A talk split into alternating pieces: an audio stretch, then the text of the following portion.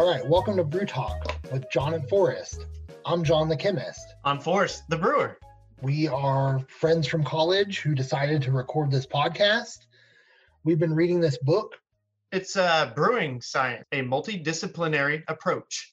by Michael Mosher and Kenneth Trantham. What we're doing in this show, I thought that this was uh, it, what I found was weird, though, before we even get into all that, uh, is basically if you don't quickly pitch your yeast and cool your wort down quick enough, you can have some big issues there. Because yeah, it's like the perfect like ground for bacteria to grow and fester. yeah. So let's get into it. Yeah. Today we're going to talk about fermenting, cooling your wort and fermenting. And pitching yeast. That is what you do in between cooling your wort and the fermentation process. What else are we talking about?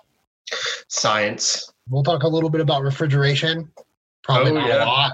We'll talk about the morphology of yeast, how the yeast actually makes alcohol is probably the more important stuff we'll get into, Mhm. and uh, other things that yeast makes that you may or may not want in your final beer. Let's take a look. Um, I don't know how long it usually takes you with your wort chiller. Uh, you know, so I have a copper wort chiller, which, as we know, is the best for conductivity, but it also can corrode the quickest. So I have to constantly clean it, like right after use. Yeah, yeah, yeah. Um, and you just want to do that anyway. it still builds up like an oxide on it too, right? Yeah. Sure. And so you, I just use the, you know, regular little washcloth, you know, keep it clean. But yeah, that still takes a good 45 minutes, half hour, 45 minutes, you know. So then maybe my estimate of two hours is way, way low.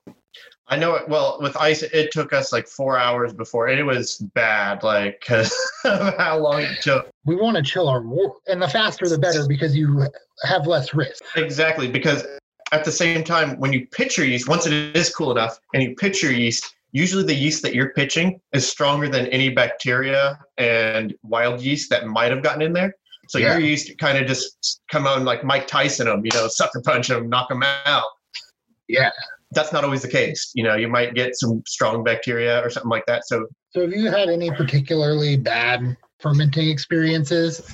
Yes, uh, actually, I've only ruined beer one time, and I'm not entirely sure where I went wrong. It was when I decided to brew 10 gallons in one day, Two batches of five, not one batch of ten. two batches of five, and both of them went bad. So obviously, it was something in the early stages or something that I didn't clean properly that then stuck to both beers. Yeah, work we hate when we have problems that show up and then go away and never come back because you never get an opportunity to test and see where that problem came from. Exactly, exactly. And you know, I, I, this beer happens to be uh, a little bit out there, where it has a lot of ingredients going into it too, such as chocolate, brewer's licorice, gypsum, uh, like just several different other things. I have um, black liquid molasses.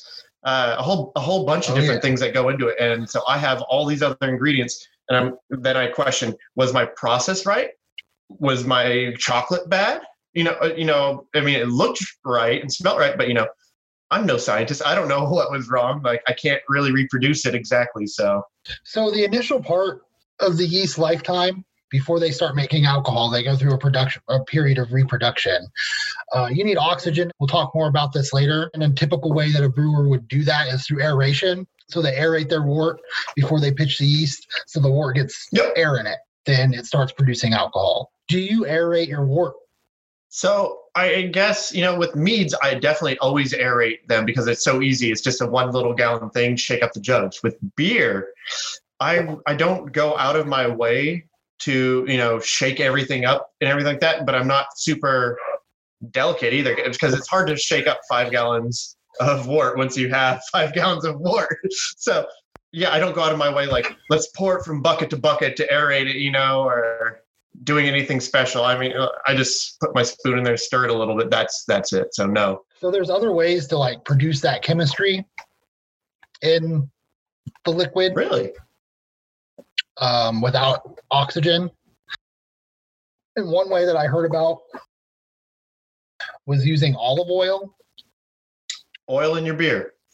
I think someone's with you. Is this you don't usually want fats or oils in your in your brews. So yeast need oxygen to produce sterols, Yep.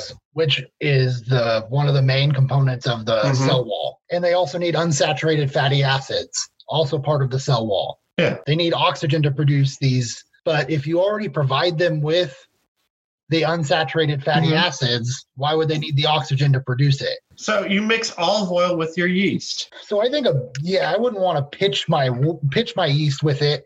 I would want to make a slurry That's- with olive oil and make sure the olive oil is well That's what I would do. But well, usually before I pitch my yeast anyway, like okay, so usually I, if I use wet yeast, it's a slap pack, so you have to slap it ahead of time and wait like the one to three hours, whatever it is, for it to expand. If I use dry yeast, I always mix it first, you know, in a little cup, just kind of get it activated, wake it up before I actually pitch it in to get it doing its job. So yeah, I would do a little slurry with that olive oil, see what happens. So for the uninitiated, pitching yeast literally means putting the yeast on top of or into the wort, pouring it, throwing it. Yeah, get in there. Fascinating. I'm gonna I'm gonna take some notes on this one because I'm gonna have to check my books. I have a couple books about uh, yeast nutrients and how to wake them up. Once we get to freaking yeast and fermentation, I've been saying since the beginning of this thing that it was to get interesting and weird, and this is to be an exciting part. And it definitely is. I'm so sorry, dude. The Carnot cycle stuff, I loved. I loved learning about engines Ugh. again because I always learned about them from the heat engine perspective, the forward direction where you're Yeah. producing heat from sort of energy source or whatever. Um, and all my classes like that I've taken that have had this material have always been like just going in the forward direction. And I was really stoked to actually get to learn about it in the reverse direction with like, you know, the concrete example, really using it. Um, whereas in class, it's usually like you can do it in reverse and it's a refrigerator. And instead of efficiency, it's a coefficient of That whatever. was kind of cool. All right, I'm gonna go grab a beer and then we'll get into it. All right. Are we gonna talk about wort chewing? Chewing with our wort? We kind of already talked about it, but we didn't talk about what they do on like the industrial scale, right? Homebrewers usually use some copper tubing. Or a lot of ice on the outside of your wort bucket. In the brewing industry, they use heat exchangers, which is kind of what we're doing already anyway. That's what a, the wort chiller is with the copper Yep. tube. There and the ice, it's a heat exchanger. You're taking the heat is moving from the hot to the Mhm. cold. And when it does that, it cools down. Thermal conductivity. Um, that's kind of like the big takeaway from that. In a nutshell, yeah. And it's just uh, different materials are better conductives at heat. And so that's what I was mentioning earlier. That's I use the copper one, but it is corrosive, so I do have to wash it quite often after dripping it.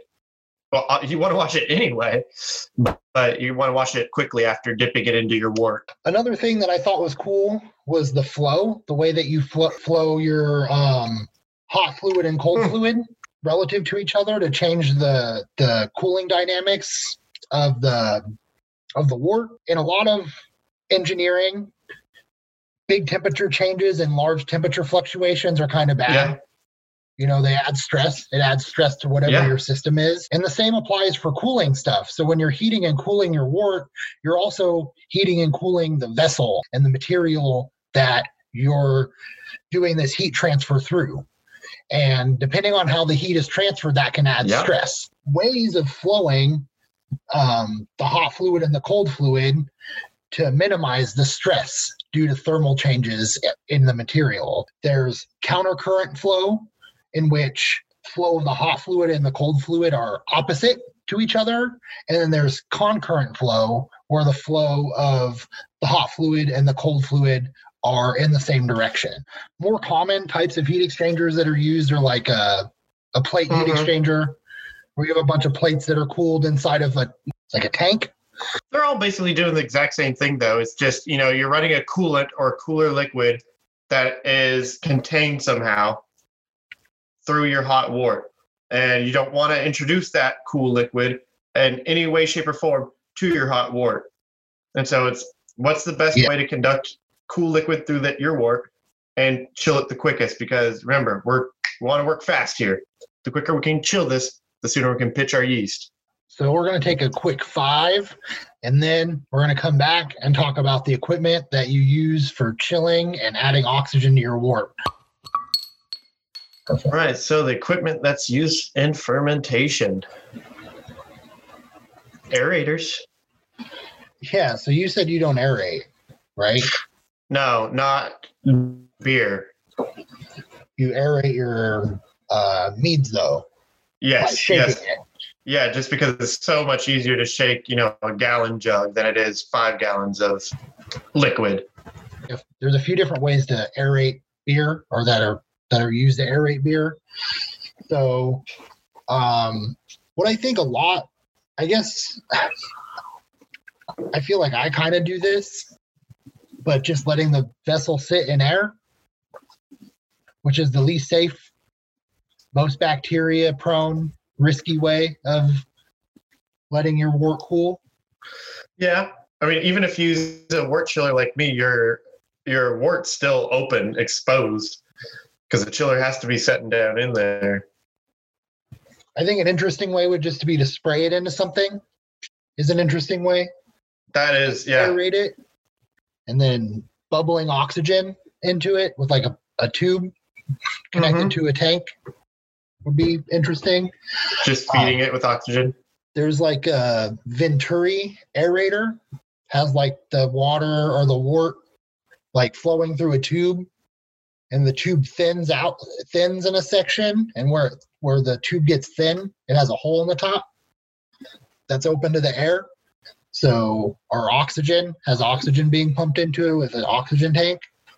But basically, you bubble oxygen into the wort when the wort speeds up in that narrow passage. It doesn't oxygenate it too early. You know, it's controlled as it's bottlenecked through there, the narrow Yeah. part. Okay. To me, the the most straightforward one is just bubbling, Yeah. which tends to be the best way. But you're bubbling it through like a an oxygenation stone. Some people use, which is like what you'd use in a fish tank. Yeah. Yeah, that actually makes that's really good idea. You know, like fish tank stuff, because that's all you're doing with the water the whole time is oxygenating that water for the fish. hmm So I think you know you're trying to get your yeast to reproduce. So if you pitch a lot of yeast, you know the oxygenation might not uh, matter that much, or in small batches it might not matter as much. Yeah, I've never had a problem with fermentation kicking off. Um, with beer, it just seems to be just great. Uh, with meads, I do add a little natural nutrient through uh, grapes, and yeah, It you know depending on what your fermenter like, depending on how much head space that has over the the fermenting beer. You know, like if you don't have a large volume of beer, or even if you do have a large volume of beer, if you can like make the space like spread the beer out over a larger surface area so it's like shallow Mhm. but the less beer you have the easier it is to aerate and get that oxygen in so five gallon batches is probably fairly straightforward i imagine in the 10 gallon batch region you end up with such a large volume of liquid you and probably want your oxygen in your fermenters might not be enough for That's a good point. in the headspace might not be enough for your yeast to reproduce. This is why it's important on the commercial level. Mhm. You'd have to experiment and try when you first start aerating and to see if it actually changes the product. and I've been so efficient lately. Like I think this beer right now is eight percent, and uh, the recipe I was going for with it only had like going for efficiency of seventy percent. I definitely went over that because I'm like an eight point six percent beer now. So very efficient at getting those sugars out, whatever I did with that Yeah, four valve awesome. process or whatever. You're using some monster yeast at the right temperature. It's just so nice. yeah, it, it worked real well. so I thought this was kind of neat, though, that refrigeration uh, is much like you, you know, like the uh, cooling process of beer. You just have a cooler, cooling liquid that's pumped through the tubes that keeps everything cool. And in the way of refrigerators, for the longest time, it was Freon. And Freon's now going to be uh, like eliminated by 2020 this year. I thought that was fascinating. Yeah, there's whole areas of chemistry that are dedicated to these uh, high heat capacity cooling refrigerants and cooling fluid. Yeah, there's a lot of chemistry that goes into these refrigerants. Um, a lot of work's being done in green chemistry with regard to these as well. Refrigerating things is central to modern society. Yeah, uh, there was a poll. Uh, it's weird. It was on a video game website that I frequent. Uh, how do you stay cool during the summer heat? And over 80% of the people, central heating and air or slash air conditioning unit. Right. So- it's a type of refrigerator. Yeah. The thermodynamic process that your air conditioner goes through is the exact same thermodynamic process your refrigerator goes through, just with different types of pumps. Yeah. And they have fans that attached. That's really the only difference. Let's take a quick break. We'll come back. So now we're going to talk about Okay. fermenters. In lager brewing, you usually ferment cold, and as a cold fermenting yeast, if you uh, ferment at like ambient temperature, the yeast ends up producing a bunch of off flavors, right? Yep. And then there's a few different types of fermenters, like the open square fermenter. Well, uh, you know what? This uh, chapter touched on it, which I thought was really cool. It talks about how in ancient times they used to inoculate their brews with yeast, how they used to pitch yeast in the old days. Mm-hmm. And it mentions the ale stick, the magic ale stick. It was handed down from family member to family member. It's your magical wooden stick that actually had just wild natural yeast on it because most things in nature have their own wild yeast on it. And the brewer would just stir their mixture with it and fermentation would happen naturally. And so they'd keep that stick because it was magic. They wouldn't rinse it off because it was magical. And so the yeast would actually just soak into the wood and absorb into the wood. So every time you stirred with that, you're releasing that yeast again into your mixture and you're making beer from your wort. And sometimes they would hang these sticks up outside of their house and they would show like, come to this brew house. We have beer here for sale and hang the stick up outside to dry. It was a unique thing that they did. And this is where then sign started show up for brew houses. They were hanging up their brew sticks outside to show that there was fresh brew. Stop here. Yeah. Then they started putting up a sign with a broom on it. That's kind of funny because it's like, uh, oh, it's a broom, not a stick. Yeah, it, it was more broom-like because it was more of a branch, a branch, you know, where it's off shooting parts because it helped stir and aerate when it had uh, branches to it. So this is kind of like open fermentation where you kind of get the flavor of the region. Yeah. Yep. Yep. And because each region would have different woods available to them too. So depending on what yeast would stick to that wood or come from that. Yeah. Connect to the 5G. We'll see if that works. I don't know. So last I heard you were talking about Krausen and collecting that and how you can store that. And, uh, you know, it's similar to uh, storing kombucha mothers or vinegar and we buy particular varieties of yeast. Um, and there are varieties of uh, two major strains: the Saccharomyces cerevisiae and the Saccharomyces. What's the? I don't even remember the other one. They're a top working yeast and a bottom working yeast. Well, I'm going to get the other one right now. The Saccharomyces pastorianus. You might want to do an open fermenter, you know, not pitch yeast at or anything, and leave your brew open and just leave it to the bacteria and the wild yeast out there. You can also add yeast, and then all and have the wild yeast act on the beer too. I think you're if you do that, the wild yeast will be kicked out by your yeast because the yeast that you're pitching is probably going to have a stronger colony because Okay. it was, you know, eh, you you have a bigger batch that you're probably going to throw in than the wild yeast that found its way in there naturally. So the stronger colony is usually going to win, unless you get a, a real strong wild colony of yeast that But you can still open ferment with pitch yeast and open ferment. Oh yes, yes, it'll definitely alter your flavors because then you're going to get uh, bacterias and things in there, and this is going to be like farmhouse ales or sour ales or And then closed fermenting would be sealing off your fermentation from the atmosphere, letting the oxygen get used up, and then the yeast once it doesn't have oxygen, stops reproducing and starts making alcohol. Which is what most home brewers will do, and most brewers do because you have better control over your flavor and esters by doing a closed, sealed environment instead of just letting nature run its course and wild, making things wild in there. Have you heard of the Yorkshire Square?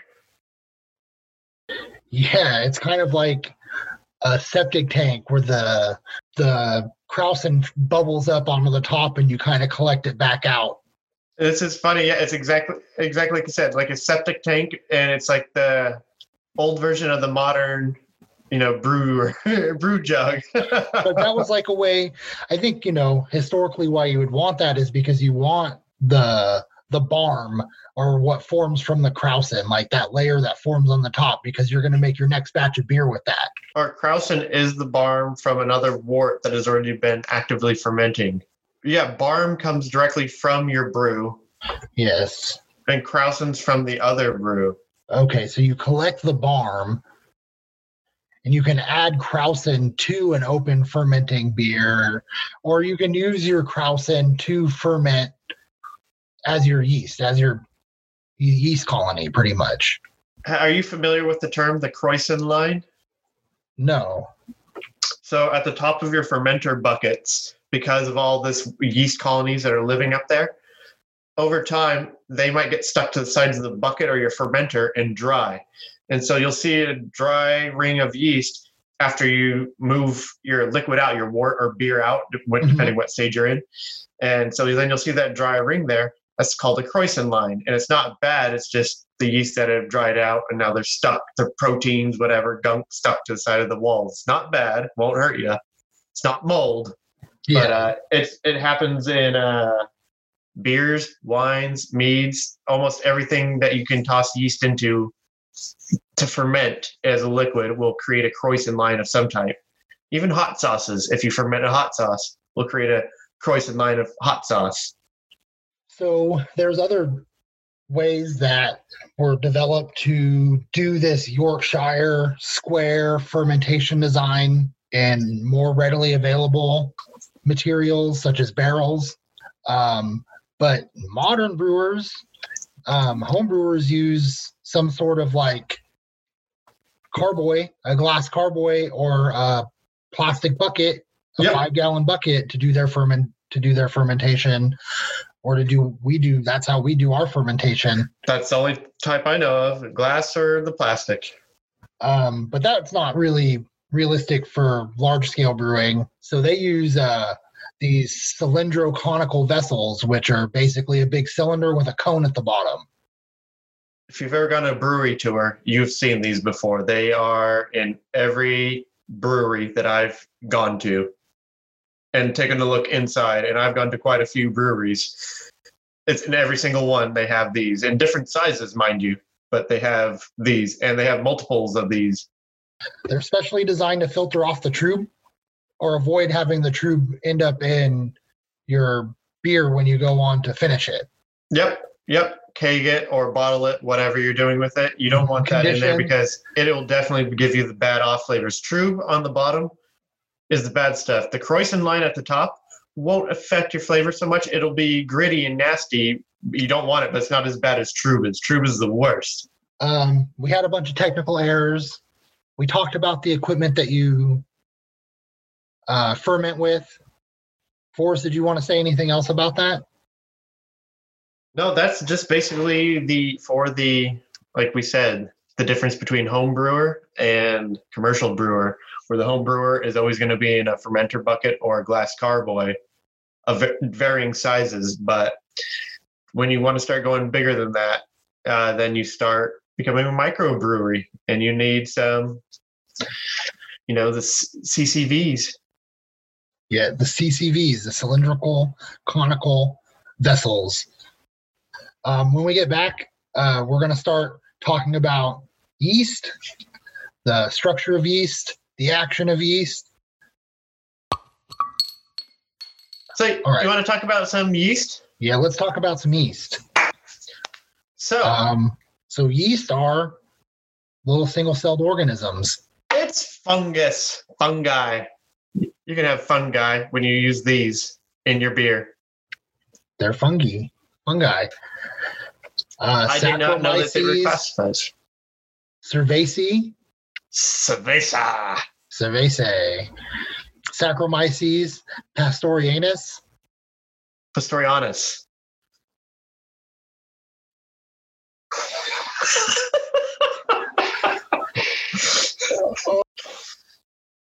Uh, ale yeast and lager yeast, top yeast, bottom yeast.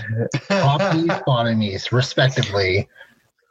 Uh, so, and usually uh, when breweries create a yeast, it's their own propriety and they don't want to let that out. And so Yeah. it's kind of their secret, their own thing. And that's kind of why I want to get my own yeast strain going. They've kind of like tuned the chemistry of the yeast to get the flavors they want, the right amount of uh, conversion efficiency of sugar to alcohol over the right amount of time. So basically, what you're saying is that yeast have now been developed to control these different areas flocculation, attenuation, operation temperature, and the alcohol tolerance. Yeah. Last week I asked you about uh, yeast in our conversation, but it didn't make it to the episode, and I'm going to put it in here right now. I don't know if I mentioned last episode, but I have some friends that are brewing in the Sacramento area. They're just getting into home brewing. They are having issues with temperature control, so they bought some yeast, some yeast that has high temperature tolerance. Um, Okay.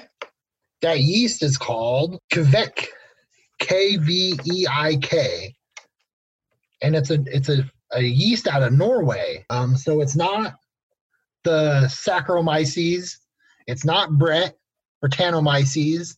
It's not the typical brewer's yeast that you're t- you, that you usually find. It's a yeast that is known for brewing at a really wide range of temperatures from about like 75 degrees Fahrenheit to over 100 degrees Fahrenheit, ferments fast, and it gives low off flavors. And that's kind of what it's known for. And I was just reading about this today because this really might be a, a really good way for the average person who is not necessarily interested in becoming a home brewer doing some one gallon quick brews at home in one week they'll be drinking a beer two weeks they'll be drinking a beer I think I've talked about these before, these quick ferment yeasts, and I haven't tried them. So I'm very apprehensive to try them. Uh, what's the like? What's their alcohol tolerance? Do you know? Uh, not off the top of my head um, I, I'm not seeing any specific. I, I see them selling it.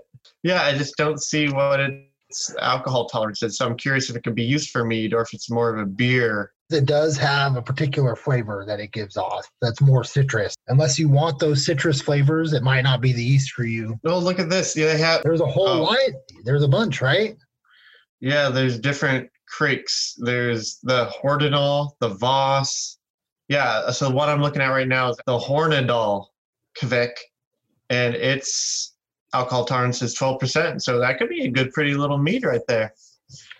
Optimum temperature 70 to 95. they they're just a family of yeast and there's different mutations and different genetics among those families No, I was just saying like how yeah, it's rumored to do it in two days' time. I think that might be beers though, not meads, because meads are honey, and honey takes a lot longer to uh, ferment than. yeah i mean you could try a mead and see how long it takes um Always, yeah.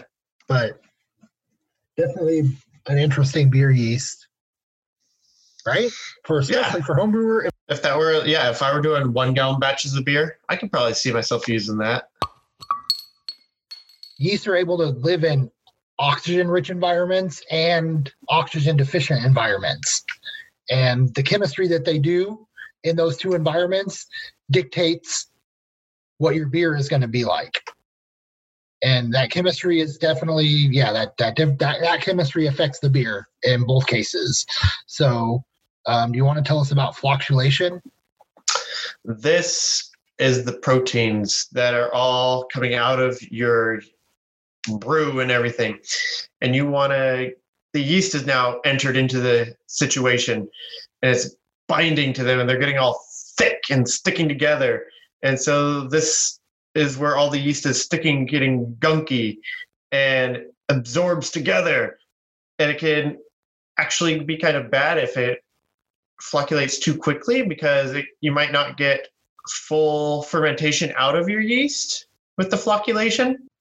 So you want the yeast. So you want individual yeast cells to have as much contact with the beer as possible. So when they flocculate or form a cake, when they start Clump caking, together. they Yeah. start caking together, they don't have as much surface area with the beer, so they're not transferring uh, the beer through their cell membrane as much, right? Exactly.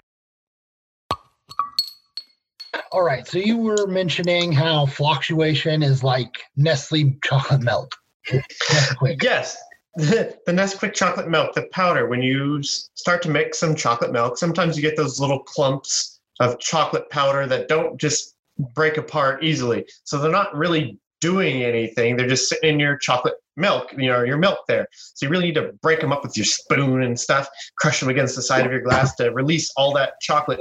So then you get as much surface area touching your milk as possible to make that chocolatey goodness. It's flocculation.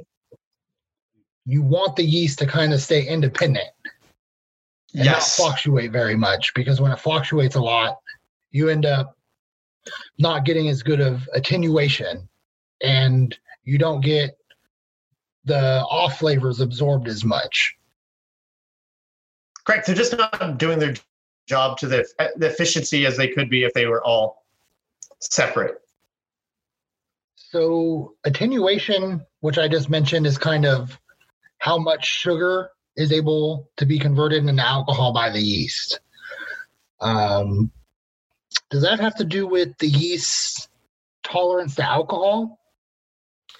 It does play a little bit in that. Um, so as so if there's a okay, eventually the yeast isn't going to be able to survive in an alcohol solution that's too high in alcohol. So that's what the tolerance is. You know, yeast can survive into a certain tolerance of it, but how much? So how much sugar they can convert is going to work up to that tolerance.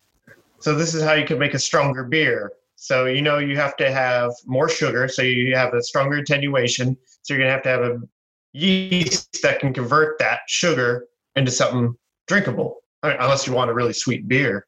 So yeah, those two go hand in hand: attenuation and alcohol tolerance.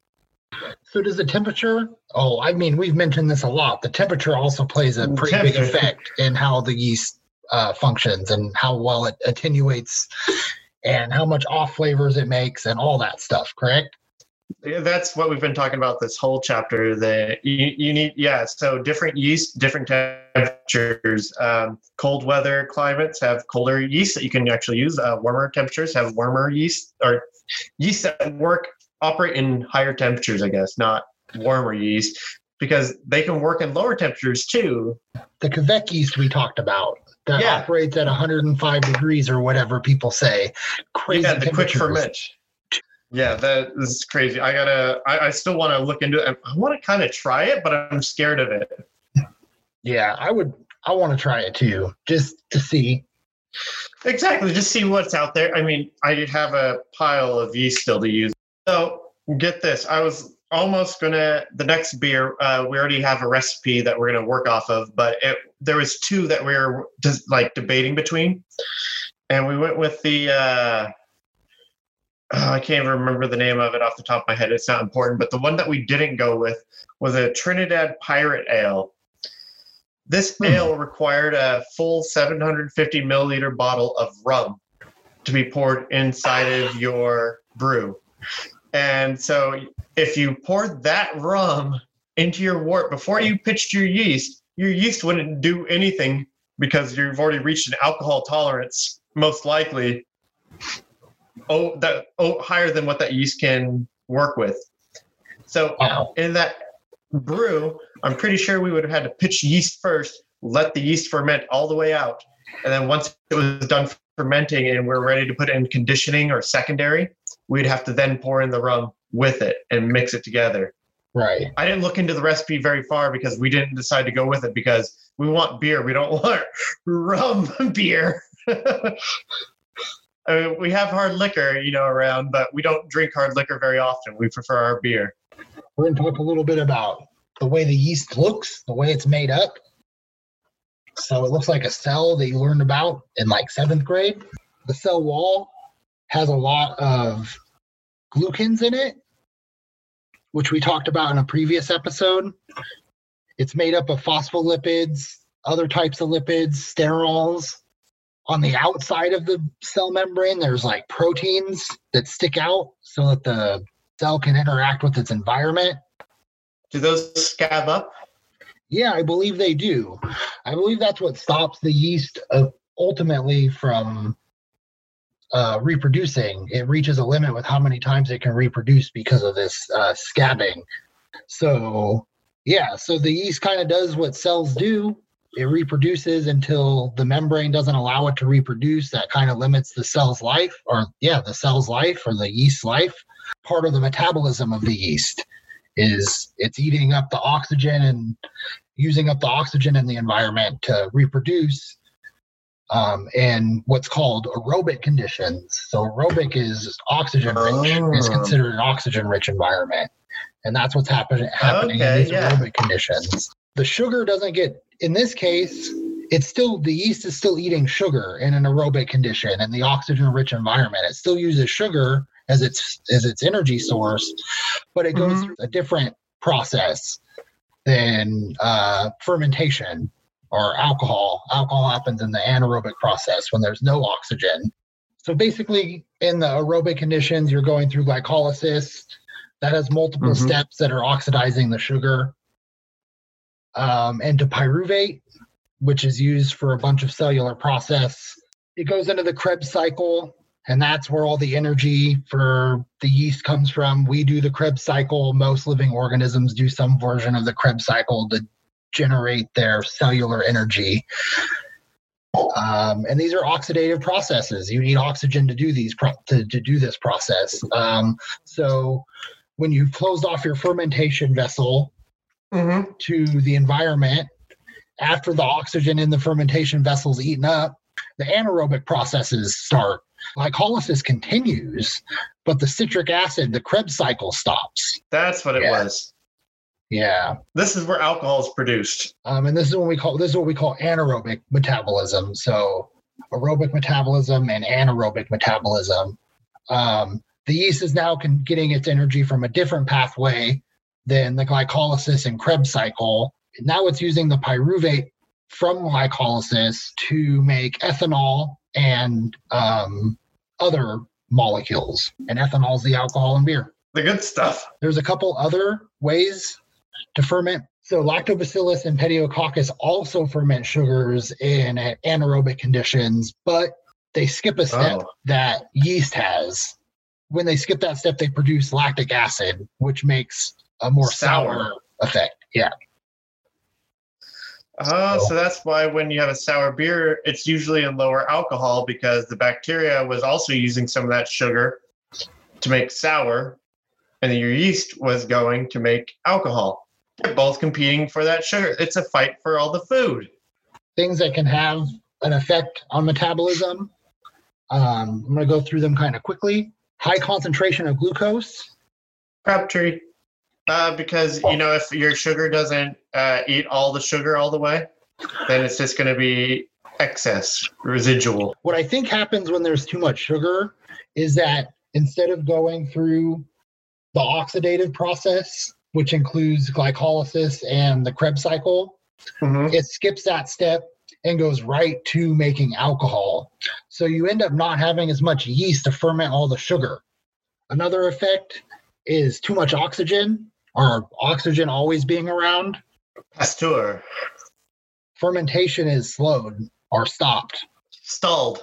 So you can actually use this to your advantage. Where if you want to make a higher, if you have a high alcohol, co- uh, high alcohol tolerance yeast, you can stop the fermentation and Mhm. have it reproduce more, and then go back to fermenting, so that you don't, you know, when the yeast gets close to the end of its life cycle and the an- anaerobic process, you reintroduce the aerobic conditions.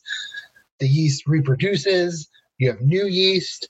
You can restart the anaerobic process. Here's the problem. Uh, You want to have a lot of oxygen the first time to get that colony going strong. If you try to introduce oxygen again, then you run the risk of making vinegar. Okay. You don't want to over oxidate after fermentation has jumped and started going really well. Uh, I mean, unless you know what you're doing, uh, it's just best not to mess with that because you you might create vinegar, Okay. a very delightful vinegar. But it's hard to create vinegar with beer. It's usually with the wines and the meads. And speaking speaking of other stuff, I think we're going to take a quick break and come back and talk about the other stuff that yeast, yeast adds besides alcohol. Let's do it And we're back. with the product of yeast, beer. We're going to talk about other things that happen in the chemistry of yeast, other products, as Forrest says. I think them as things yeast make. Have you ever had off flavors from your yeast? Have you ever had the off off flavors from your yeast that you know of? So, uh, no, not from the yeast itself. No. Okay. Um, I have been able to tell certain yeast definitely impart more of the fruit flavors and the meads, where they're drinkable while it's still green and hasn't aged. Uh, like some of these with the certain yeast that really pull out the fruit, and it's like, oh, I can drink this right away. Where other yeast that might have a higher alcohol tolerance don't really necessarily pull out the fruit flavor so well. But damn, do they make a strong mead?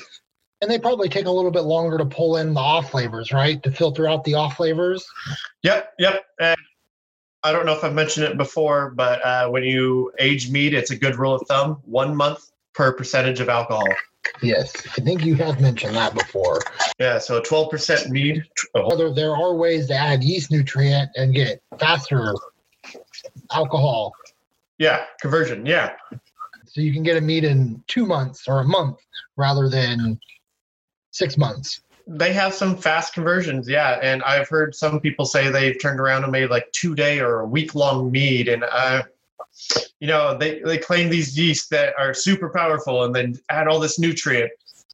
You know, I just I don't really trust that. I want to go the natural, the regular process. You know, let things take time, let the flavors develop.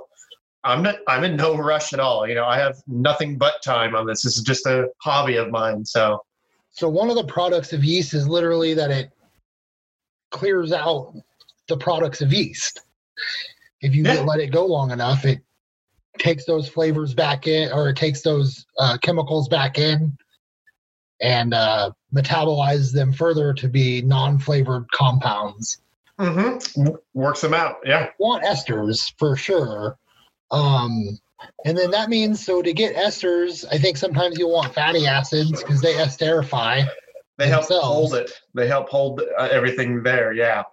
You don't want to be too fatty though, because you don't want a fatty beer because that's gross. No, that is gross. Um, and then there are other alcohols that get generated by these yeast besides ethanol, and they're known as the fusel alcohols. and it's funny uh, because it's referred to as jet fuel. you get the jet fuel smell. It smells very strong when you have very high alcohol concentrations of products that need to be aged. You'll get that fusel alcohol smell. It's like, oh, whoa, that is fire right there if you drink that. A lot more carbon. Yeah, jet fuel. A lot more carbon. Well, there's already a lot of carbon containing compounds that yeast leaves over. All the color, everything is some sort of carbon organic compound. That's true. So there's a lot of carbon. All the organic stuff has a lot of carbon in it. It's just the fact that you're making these other like you have that give you like a jet fuel taste. Yeah. It's, it's Look, our beers look very similar. See, I told you. I can't see yours. So some other products of yeast that get taken up, you know, clarify your beer and change the flavor of the beer. Once the fermentable sugar concentration gets low, the yeast starts taking that. These are the these are the chemicals that we've been talking about. The yeast taking up when the sugar Mhm. gets eaten up. Exactly. When the sugar's concentration's low, the yeast eats these co- these compounds up, and that changes the flavor um, of the beer. Of what you're going to get, your end result. It might produce some more um, esters in this process. So let's summarize real quick. What did we talk about today, Forrest? So today we talked about, you know, cooling your wort and the fermentation process and pitching yeast in a nutshell. Uh, we broke it down a little bit further. We went to equipment and, you know, types of refrigeration and types of fermenters. Yep, that's pretty much what we did. Um, we just wanted to let you know you can also send us an email, um, which is brew talk with John and Forrest at gmail.com. We'd love to hear from you, um, and we'll try to answer your questions in future episodes. We should mention Forrest is spelled F O R U S T. If you're looking out there and trying to find the forest of trees, you're not going to find them. That's a really good point. So, John, next week, what will we be talking about? You know, we're going to be talking about conditioning. I tell you what, right now, that's what you might have heard as secondary fermentation, but that is a bad word. Cask conditioning. What the heck is that? Haze, which we've mentioned quite a few times in the podcast previously, Haze! and the final steps before packaging. See you next week on Brew Talk with John and Forrest. See you then.